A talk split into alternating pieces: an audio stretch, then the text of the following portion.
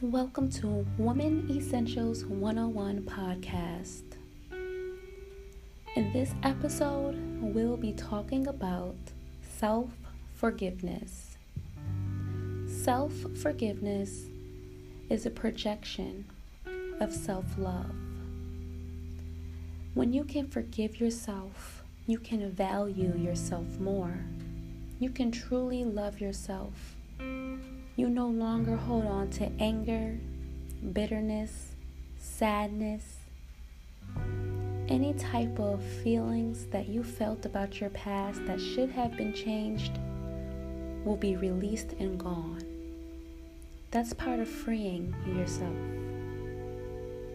When you're able to let go of your past and accept the way it is, pretty much that's when you can truly set a higher value on yourself. A lot of times we hear the saying, forgive and not forget. Of course, we're not going to forget the events that happened to us because it's who we are, it's what we are made of. We became who we are based upon our experiences and our perception in life. However, we don't have to allow our past to control and dictate who we are. We just learn from our past to create who we are. What I'm saying is, when you forgive yourself and set yourself free, you will be able to accept what is your current situation, and you'll be able to enjoy the present moments versus staying in the past and feeling all those feelings that you felt from your past decisions. Everything happens for a reason. You have to forgive yourself and tell yourself, what I did not know then, I learned from and I know now. Those same mistakes or choices and decisions will no longer control my life because I know better, and when I know better, I can do better. You'll be able to make better choices and wiser decisions based upon our experiences from the past. Yes, we may feel bad about the decision we have made. You have to let it flow and let it go in order to free yourself so you can truly get rid of that resentment, guilt, pain, and move on and move forward and elevate, becoming the highest version of yourself.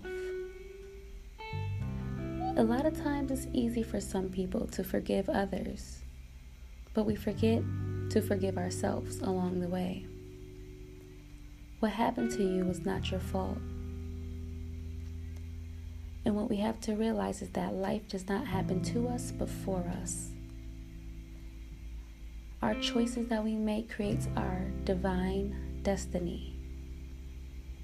Once we come to realization that we have free will and we are in control of our lives, we'll start to make more rational decisions to be able to figure out what our highest potential really truly is. To figure out our purpose, what we are truly here for. Holding on to the past is not going to help you. You're going to continue to relive those feelings, circumstances, and emotions, suppressing your highest potential. In order to move forward and truly free yourself, you have to forgive yourself. This is just a short, simple message I wanted to give to you all that no matter what happens in life, if you're able to forgive someone, you're taking back your power.